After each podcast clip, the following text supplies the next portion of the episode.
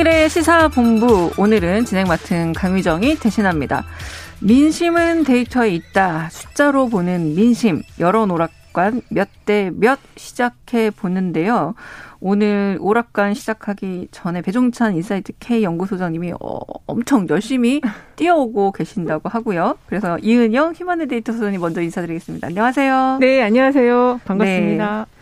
아, 그큰 덩치로 얼마나 열심히 뛰어오고 계실지. 네. 네. 이번 주 이슈 역시 음, 윤석열 당선인의 지지율, 그러니까 당선자 시절의 지지율이라는 게 뭐 허니문이란 말도 있고 네. 당선자가 최고 권력자다 이런 말도 있잖아요. 그렇죠. 취임 전이 그렇습니다. 음, 낮은 지지율 지난번에도 짚었는데 네. 참고로 오늘 언급된 여론조사에서는 좀 일단 모두 중앙선거 여론조사 심의위원회 홈페이지 들어가시면 자세히 네. 볼수 있다 먼저 말씀을 드리고요. 결과 어떻게 나왔습니까? 일단 네. 오늘 조사 나온 게 이제 가장 최근에 나온 거고요. 어 29일에서 31일까지 네. 전국 어만 18세 이상 성인 남녀 1,001명을 대상으로 한국 갤럽이 조사를 했습니다. 윤석열 당선인이 잘할 것이다라는 의견이 55%, 잘 못할 것이다라는 의견이 41%가 나왔거든요. 네. 그래서 어 그 지난 조사하고 비교하면은 지난 조사 갤럽 조사에서도 잘할 것이다가 55%, 네. 잘 못할 것이다가 40%가 됐어요. 그래서 어 갤럽 조사만 보면은 좀 잘할 것이다라는 기대 를 좀 보내고 있지만 또 그 한국 리서치 조사를 보거나 또그 네. 미디어 헤럴드의 리얼미터 아. 조사를 보면은 그 긍정 평가 결과에 대한 기대감 이런 것들이 그렇게 높지가 않은 걸로 나타났습니다. 아. 그 한국 리서치가 3월 25일부터 3월 28일까지 3일간 조사한 거를 보면요. 윤석열 당선인이 국정 운영을 잘할 것이다라는 의견이 39%, 잘 못할 것이다라는 의견이 50%, 음. 판단을 유보하겠다가 11%인데요. 이게 2주 전에 비 해서는 잘할 것이라는 응답엔 변화가 없지만 잘 못할 것이라는 응답이 4% 포인트 늘은 그런 결과입니다. 이, 그렇군요. 네네. 이 두 개 조사가 이제 네. 지금 이렇게 이 한국 리서치가 먼저 25일에서 28일 하고 오늘 갤럽이 29일에서 31일을 하다 보니까 어, 이 조사에서 어, 잘못 잘할 것이 39에서 55로 올라간 것이 아닌가 이렇게 보시는 분들이 계시는 것 같아요. 아, 네. 그렇게 비교하시면 안 되고 네네네. 이 한국 리서치는 그 이메일하고 핸드폰을 이용한 그 온라인 조사, 웹 조사 형태거든요. 그래서 조사 방법도 다르 조사 방법이 다르기 때문에 이렇게 비교하시면 안 되고 어, 한국 리서치는 한국 리서치대로 갤럽은 갤럽 거대로 보셔야 됩니다. 그러니까 언제나 여론조사를 볼 때는 네. 다른 결과를 놓고 볼 게 아니라 그렇죠. 같은 조사기관에서 시, 네. 기별 추이를 요 선을 좀 봐야 한다라는 말씀이십니다. 네, 맞습니다. 네. 숨 조금만 돌리세요. 네, 네다 돌렸습니다. 다 돌렸습니까? 네, 네. 네. 반갑습니다. 네, 이렇게 어, 잘 모르는 아마추어 입장에서 보고 일반 독자 입장에서 보더라도 국정 기대감이 어, 우리가 경험했던 인수위 시절보다 네. 낮다라는 건 확실한 것 같아요. 네. 그렇죠. 과거 좀 어땠나요? 네. 네. 가장 큰 이유는 네. 대결 또 음. 전쟁 지속되고 있다. 충돌의 지속이다. 이렇게 봐야 될 것 같아요. 가장 큰 이유가 역대 당선인들 같은 경우에 국정 수행 기대감이 높았던 것이 대선이 끝나고 나면 좀 훈훈한 분위기로 전환되거든요. 네. 그래도 잘할 거야. 어, 그래도 기대를 해야지.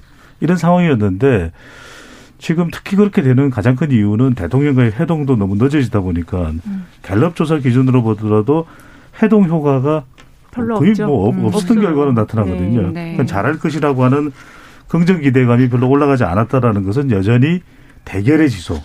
그러니까 대선 결과, 대선 결과의 여진이 더 줄어들기는커녕 확산되는 상황이고 그렇게 되는 이유가 6월 1일 지방선거를 앞두고 진영 간 대결 구도도 지속되는데 이걸 그러면 외부 환경 때문인 것인가라고 본다면은 뭐 용산 이전에 좀 조급한 추진 이것도 이제 큰 이유가 될 수 있겠죠.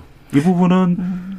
윤석열 당선인을 지지하는 응답자 중에서도 반대가 상당히 네. 높게 나타나고 있거든요. 60대 또 70대 이상의 응답자 중에서도 국정수행 기대감이 오히려 낮아지는 이런 상황이 연출되고 있기 때문에 윤석열 당선인이 좀 완급 조절도 좀 필요할 것 같고 음. 인수위가 지나치게 대결 구도로 전개되는 상황이 연출되는 것도 그러니까 왜냐하면 문재인 대통령 임기가 마무리되고 있으니까 음. 여당은 여당의 역할은 그러면 이제는 여당으로 야당에서 여당으로 옮겨가는 것이 국민의힘이고 인수위고 윤석열 당선이라면 말 그대로 소협통입니다. 음. 소통, 협치, 통 뭡니까? 통합. 네. 이렇게 하면은 MZ 세대 여성 중도층의 국정 수행 기대감이 높아지면서 음. 더 올라갈 수가 있는 거죠. 그러니까 말씀하신 그 대결 구도가 문제다라고 했을 때 일반적으로 많은 그 유권자 국민들의 생각은 된 쪽에서 좀더 음. 포용력을 가지고 그쵸. 통합을 하기를 기대하기 때문에 이 결과가 나온 거다 이렇게 좀 분석하신 것 같아요. 그렇습니다. 네. 네. 그리고 특히 이제 지금 갈등 과제를 이렇게 많이 안고 출발하는 경우에는 어쨌든 그리고 지지율이 지금 역대 대통령 당선인 시절보다 훨씬 낮거든요. 음. 그럴 때는 통합, 국민 통합을 계속 목소리 높게 외쳐야 되는데 그렇게 높게 외치는 것 같지 않고 그리고 그거를 좀 어떻게 좀 이제 지금 현 그 청와대와 이렇게 좀 잘 좋은 관계를 맺으려고 하다가도 또 밑에 그 인수위원이나 참모들 쪽에서 또 굉장히 또 그 아주 그 격앙된 그런 톤의 목소리가 나오면 다시 또 불편해지는 마음이 생기고 이게 계속 지금 반복되고 있는 것 같아요. 그렇죠. 양쪽이 다 그런 거죠. 지금 네. 또 윤호중 비대위원장은 또 표현이 또 윤석열 당선인을 향해서 K 트럼프다. 그렇죠. 대한민국 국민들에게 인식은 트럼프가 결국 칭찬은 아니거든요. 네. 이러다 보니까 요즘에 뭐 트럼프가 종횡무진 등장합니다. 음. 윤석열 당선인을 향해서 K 트럼프 또 뭐 이준석 국민의힘 대표를 향해서도 K 트럼프.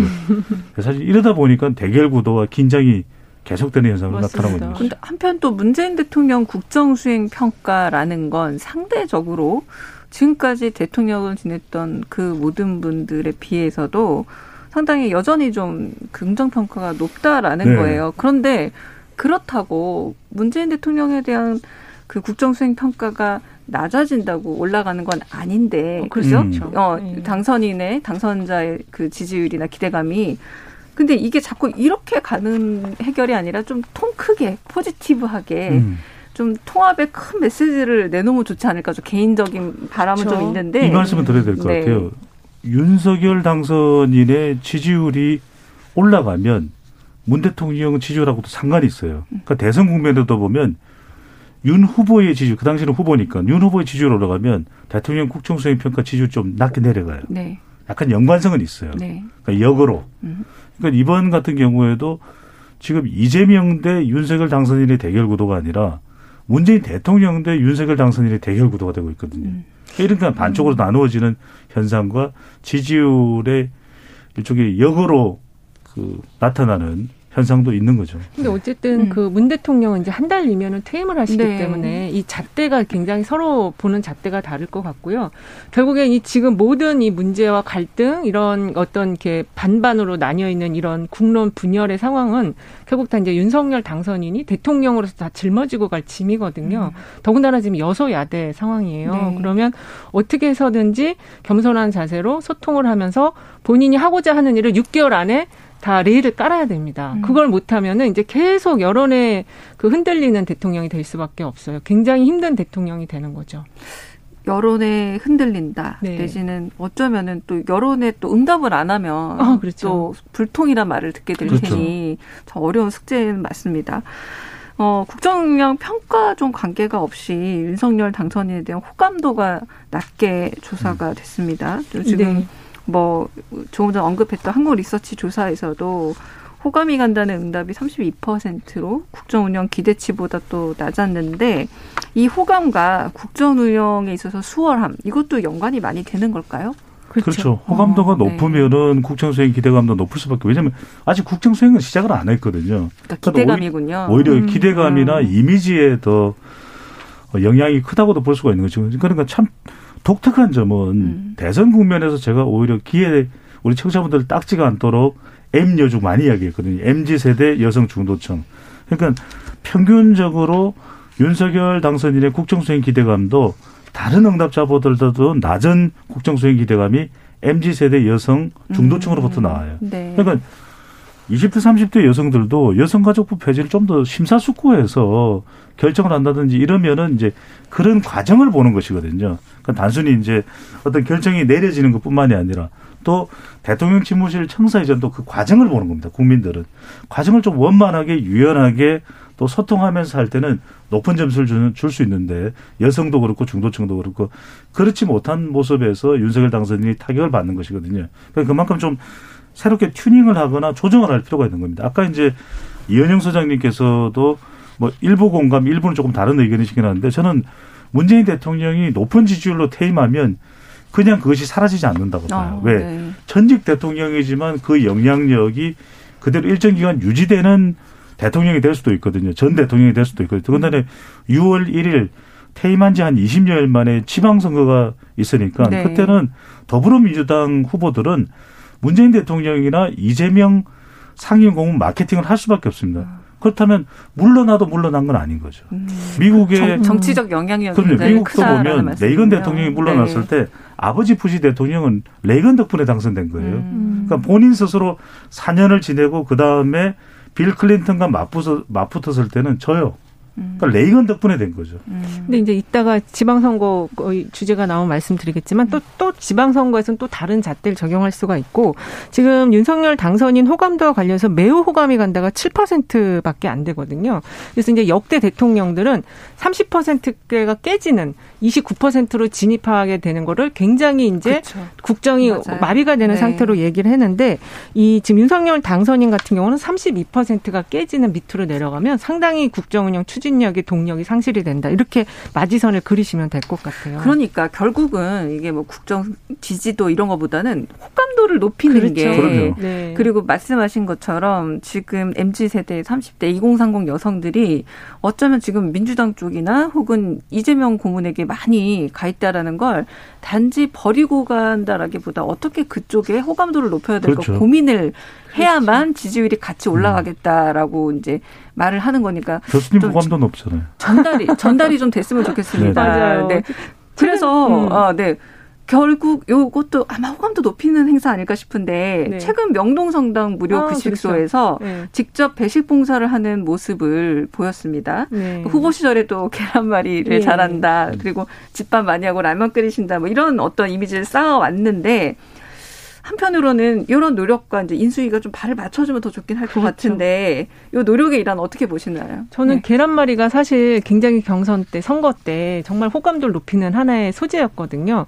최근에 저 대통령 당선인 잠깐 봤는데 주머니에 손을 딱 넣고 이렇게 다니시더라고요. 음. 굉장히 보기 안 좋았어요. 음. 그래서 예전에 주머니에 손 넣고 이렇게 뭘 만나거나 사람을 만나거나 걷거나 이러면 언론에서 그 부분을 되게 대서특별한 적이 음. 있었거든요. 그래서 어떤 이런 태도나 몸가짐이나 이걸 조금 더좀 부드럽게 가져가실 필요가 있고 특히 저는 그 인수위원과 참모들의 그 말조심 네. 이걸 또 한번 정말 부탁을 드리고 싶어요. 너무 말이 강해요.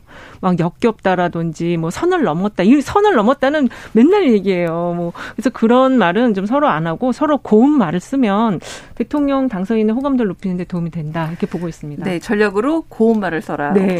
대송자님 어떻습니까? 아, 저도 전적으로 네. 공감하는 어, 것이 네. 이런 민생행보는 박수를 받을 수 있는 부분이죠. 네. 그래서 국정수행 기대감을 올릴 수 있는 건데 지금 왜냐하면 이런 부분에 대해서 마음이 토라진 게 아니거든요.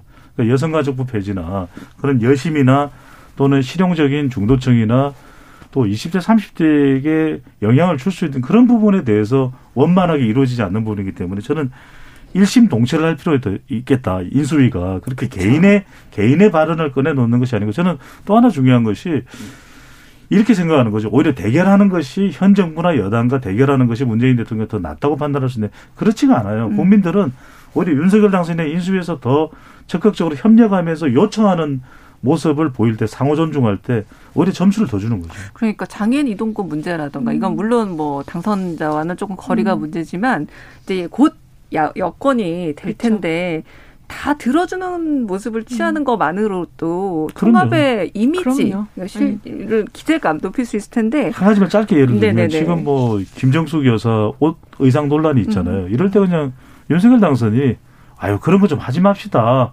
제발요.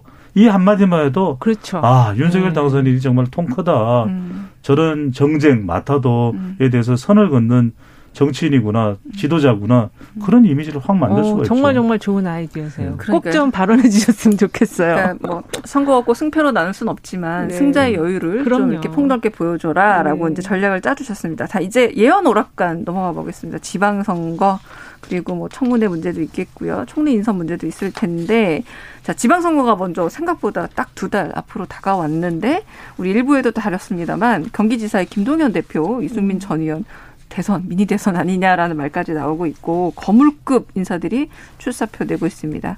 어, 제일 재밌는 곳이 될 것도 같은데 어떻게 그렇죠. 보세요? 예, 지금 원래 이제 사실은 서울이 중심이 돼야 되는데 지금 경기도가 네. 지금 중심이 되고 있고 경기도 역대 선거 결과를 보면은 민주당이 그 도지사를 가져간 게 두 번밖에 없어요. 지금 총 일곱 제 7기까지 이제 도지사들이 나왔는데 2기의 임창열 그 당시 새정치 국민의 후보가 54.3%로 도지사가 되었고 7기 이재명 후보가 56.4%로 도지사가 되었고 나머지는 거의 다 새누리당 그러니까 지금의 국민의힘 계열의 어, 어 도지사들이 나왔었거든요. 그래서 이재명 후보가 이번 대선에서 득표가 어 윤석열 당선인보다 높았지만 이게 절대로 쉬운 선거는 아니다. 경기도가 네. 남부와 북부가 완전히 정서가 다르기 아, 때문에 아, 네. 그리고 지금 뭐 경제 관료냐 경제 학자냐 이렇게 지금 아주 대립구도가 되게 재밌게 지금 만들어져 있긴 하지만 또 일차적으로는 당내 관, 관 관문을 넘어가야 됩니다. 네. 그래서 사실 이제 지금 김동연 후보가 뭐 선언은 했지만 당내 경선을 잘 넘어올 것인가 이것도 굉장히 하나의 좀 재밌는 포인트가 될 것 같아요. 네. 경기도가 뭐 이재명 대선 후보가 경기지사가 됐을 때도 보면 2018년이잖아요. 음. 그때는 사실 대통령의 지지율이 다 한 거예요. 그때 그렇죠. 북미 정상회담이 열리는 바로 다음 날 지방선거 투표가 있었잖아요. 그래서 사실 개인 후보들이 뭐 장단점이 있는 걸 떠나서 지금도 더불어민주당 자치단체장들이 훨씬 많거든요. 근데 이름이 누군지도 모르는 사람 수두룩해요. 맞아요. 네. 그 이유는 대통령의 지지율이 백리를 한 거거든요. 이번도 중요한 것이 그냥 대선 결과가 그대로 이어질 가능성이 높다. 음. 특히 이제 중요한 것은 경기도는 이재명 대 윤석열 대통령의 더불어민주당 상임 고민과 윤석열 대통령의 사실상의 대결이죠. 음. 그러다 보니까 이게 간판 장소가 될 수밖에 없고 미니 대선 이야기가 대선 2차전이죠. 음. 그런 이야기가 나오기 때문에 저는 조금은 민주당이 근소하게 이재명 후보의 영향이 이재명 상임 고문의 영향력이 있는 곳이니까 조금 근소한 우세 추세일 수 있겠지만 그냥 추정입니다 이거는 그죠 하지만 초박빙일 테다. 아. 그래서 저는 경기도에서 더불어민주당이 사수를 하느냐 아니면 국민의힘이 여기를 탈환하느냐 저는 이 부분이 이번 지방선거의 모든 성적표에 어 가름을 할 그렇죠. 자리매김을 할 정말 가장 중요한 선거다, 경기도다. 그 모든 게 경기도다. 봐야 된다라는 네. 말씀이시군요. 왜냐하면 이제 경기도지사를 네. 그 더불어민주당이 이제 가져오게 되면 그, 그 다음에 이제 8월 달에 당대표 선거가 있거든요. 네. 여기에서 이제 이재명 네. 그 후보가 또 나올 수 있기 때문에 그걸 네. 기반으로 그래서 굉장히 중요한 선거가 될 수 있다 이렇게 보고 현재 지금 여론조사 결과 경기도지사 한 거를 보면은 어, 아직은 김동연 후보의 인지도가 그렇게 높지는 않은 것 같아요. 이제 이거는 아마 이제 인지도가 올라가면서 점점 바뀔 수는 있지만 현재로는 이제 지방선거와 관련해서는 이제 그 새로운 정부에 어떤 힘을 실어줘야 되겠다라는 의견이 좀 더 높게 나타날 수도 네. 있거든요. 있거든요. 음. 그래서 정말로 경기도가 민주당의 뭐 좋은 바시라고는 할 수 있겠지만 만만하지 않은 선거다. 네. 저는 경기도를 조금만 더 말씀드려야 될 것 같아요. 워낙 중요하기 때문에 지금 뭐 네네. 뭐 조정식 후보도 있고 안민석, 또 안민석 후보도, 네. 있고 네. 또 다른 분들도 지금 염태영, 염태영 수원시장도 네. 출사표를 세우고 있는 그런 상황이라서 저는 어느 사람이 더 본선 후보가 유리할 수 있다 이런 이야기를 하는 것은 좀 어, 조심스럽고 좀 신중할 필요가 있겠지만 저는 어떤 배경이 깔려 있냐면 일단은 이재명 더불어민주당 상임 고민, 고문이 이 지방선거에 전면적으로 등장하기는 좀 어려울 걸로 보여요. 네. 여러 가지 국민 여론도 있고 네. 그렇다면 명분이 중요한데 음. 경기도에 김동연 전 부총리가 출마한다면 왜냐하면 선거 때 도움을 받았잖아요. 음. 그래도 그렇죠. 이 지역만큼은 음. 제가 뭐 도움을 안 드릴 수가 없네요. 음. 이러면서 이제 적어도 선거에 참여를 하게 되는 형식이 되면 빨리 등판하는 하나의 또 명분과 또 빌미가 될 수 있다. 그리고 선거를 뭐 결과적으로 좀 졌지만 이재명 고문의 정치적 위상이 훨씬 지금 커진 그렇죠. 상황이고 그럼요. 윤석열 당선인과 대등한 맞습니다. 수준이죠. 대선 결과만 네, 놓고 보면 그리고 그 예. 이후에도 지지가 또 멈추지 않고 예. 오히려 새로운 지지자들이 늘어나면서 참 이번 지선 결과 주목이 됐는데요. 자, 서울 그래도 안 볼 수 없습니다. 음. 성명길 차출설이 있습니다. 어, 어떻게 보시는지 지금 자출시장하고 아, 자출설이냐 자출설이라는 얘기가 있잖아요. 자출설이냐 네. 이것도 한번 말씀해 주시고 오세훈 현 시장하고 붙어서 이기겠느냐라는 얘기들 네 어떻게 보십니까? 네. 네. 일단은 저는 이 송영길 당대표의 활용을 높일 필요는 있다. 그런데 지금 이게 당 민주당 안에서 약간 그 586 간의 갈등 이렇게 좀 비화되는 아. 그 시각이 있어요. 그렇게 네. 바라보는 시각이 있어서 어, 가장 중요한 거는 만약에 그러면 송영길 그 전 대표를 활용하고 싶다라고 한다면 경선을 하는 것도 방법이다. 전략 음. 공천을 하지 음. 않고 경선을 통해서 성행을 시키는 어떤 과정을 만드는 것도 저는 좋지 않을까 이런 생각이 들고 사실 이제 이번 서울 같은 경우는 이제 좀 표심 자체가 좀 보수화된 지가 조금 오래되었고요. 그리고 부동산 문제 굉장히 직격적 직격탄을 맞은 그런 지역이기 때문에 상당히 민주당 입장에서는 쉽지 않은 맞습니다. 그래서 네. 어떤 그 이번 선거의 목표를 기초 단체장과 기초 광역 의원을 지키는 이렇게 잡는 방향도 있는 것 같아요. 그래서 어 그렇게 보면은 송영길 대표 전략으로 하기보다는 좀 붐업을 하는 그런 차원으로 활용하는 것도 전 나쁘지 않다 보고 있어요. 윤 선생님 말씀해 주신 부분이 굉장히 중요한데 음. 이번 대선에서 서울 에서 윤석열 당선인이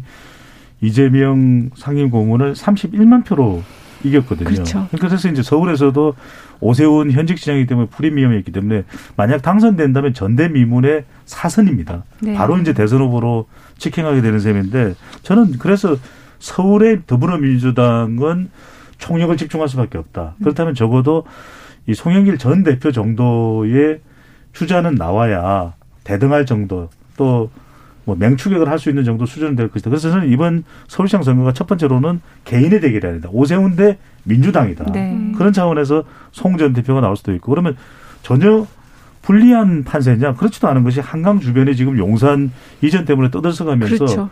한강 주변을 흔들리는 게 생겼죠. 예, 네. 대선에 네. 대선에서는 한 리버 바로 이곳을 뭐 윤석열 당선인이 가져갔지만 네. 지방선거 또 몰라요. 맞아요. 이게 이제 부동산 여러 가지 또 이슈들이 있기 때문에 마지막에 뭐냐? 저는 송영길 전 대표가 저도 남는 선거다. 왜 인천시장은 역임했기 때문에 이제는 총선도 불출마한다고 그랬고 남아 있는 건 대선 정도밖에 없고 음. 당 대표도 했잖아요. 음. 그러면 적어도 이 인천시장을 역임한 인물이 정치인이 대선 나가려면 이번 대선도 보셔서 알겠지만은 서울이 중요하거든요. 음. 서울에서 존재감을 알릴 수 있는 방법은 일단 출마를 하는 거죠. 음. 그래서 송전 대표가 예, 저도 네. 남는 선거이기 때문에 저는 저요 저요 저요 음. 어, 차출론이 아니라 자출론이 될 가능성이 있습니다. 아, 네.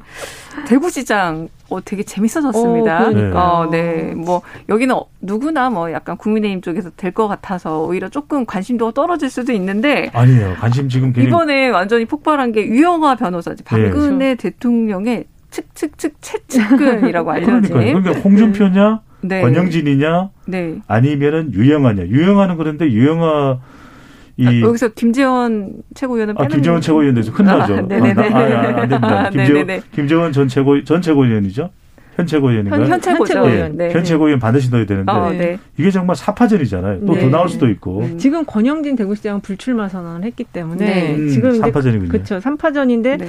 유영 유, 유 변호사는 물론 이제 후원회장을 박근혜 전 대통령이 한다고 하지만 저는 어 그 좀 현 대통령 의 입김이 더 센 지역이 될 수 있다. 대구 지역이 박근혜 전 대통령보다는 음. 그래서 홍준표, 김재현, 이강 구도인데 지금 최근에 나온 자료를 보니까 홍준표 후보가 상당히 좀 그 앞서가는 흐름을 보이더라고요. 이제 바뀔 수도 있는데 그 이유는 어쨌든 대구에서도 대권 주자를 한번 네. 우리가 만들어 보고 싶다. 음. 이 네. 생각이 좀 있는 것이 아닌가. 물론 앞으로 변화할 수 있습니다. 음. 네. 그래서 이제 아마 홍준표 지금 후보 후보였던 네. 대선 후보에게 좀 더 대선 후보를 두 번이나 그렇죠. 했던 셈이니까 좀 더 유리하지 않을까라는 경쟁력이 있는데 저는 네. 짧게만 말씀드리면 음. 유영아 변호사의 경우에도 우리가 어, 단정 지을 수는 없다. 어, 경쟁력이 약하다고. 왜냐하면 그렇죠. 맞습니다. 네. 박근혜 전 대통령의 음. 영향력이 시간이 지나면 지날수록 더 커질 수 있거든요. 네. 그리고 또 윤석열 당선인이나 당내에서는 박근혜 전 대통령의 배려라는 부분이 있기 때문에 저는 끝까지 대구의 경선 과정은 국민의힘은 좀 더 볼 필요가 있을 것 같아요. 특히 여기가 지금 네. 경선 과정에서 그 감점 요인이 굉장히 25점인가 굉장히 크잖아요. 바뀌었죠, 그것도. 네. 예, 예. 그, 그거의 영향도 좀 있을 것 같아요. 15%로 15%, 바뀌었으니까. 아, 좀 네. 줄어들었으면 네. 제 생각에는 지금 유영아 변호사의 어, 영향력도 클 거라고 생각하는데 저는 홍준표 보 쪽이 좀 무난하게 좋은 흐름으로 가져가지 않을까 이런 생각도 드네요. 아, 네, 10%로 줄었. 10%로 맞습니다. 네, 네. 10%. 더, 더 영향을 아 저기 더 수치가 큰 쪽을 그때 적용하는 걸 논쟁이 많았고 말이 네. 많았었죠. 네. 10%로 개정이 됐죠. 네. 음. 알겠습니다. 오늘 말씀은 여기까지 듣도록 하고요. 여론오락관 몇 대 몇 지금까지 은영, 이은영 휴먼데이터 소장님 그리고 배종찬 인사이트 K 연구소장이 함께했습니다. 네. 숨이 찼습니다. 죄송합니다. 감사합니다. 감사합니다. 예, 감사합니다. 네.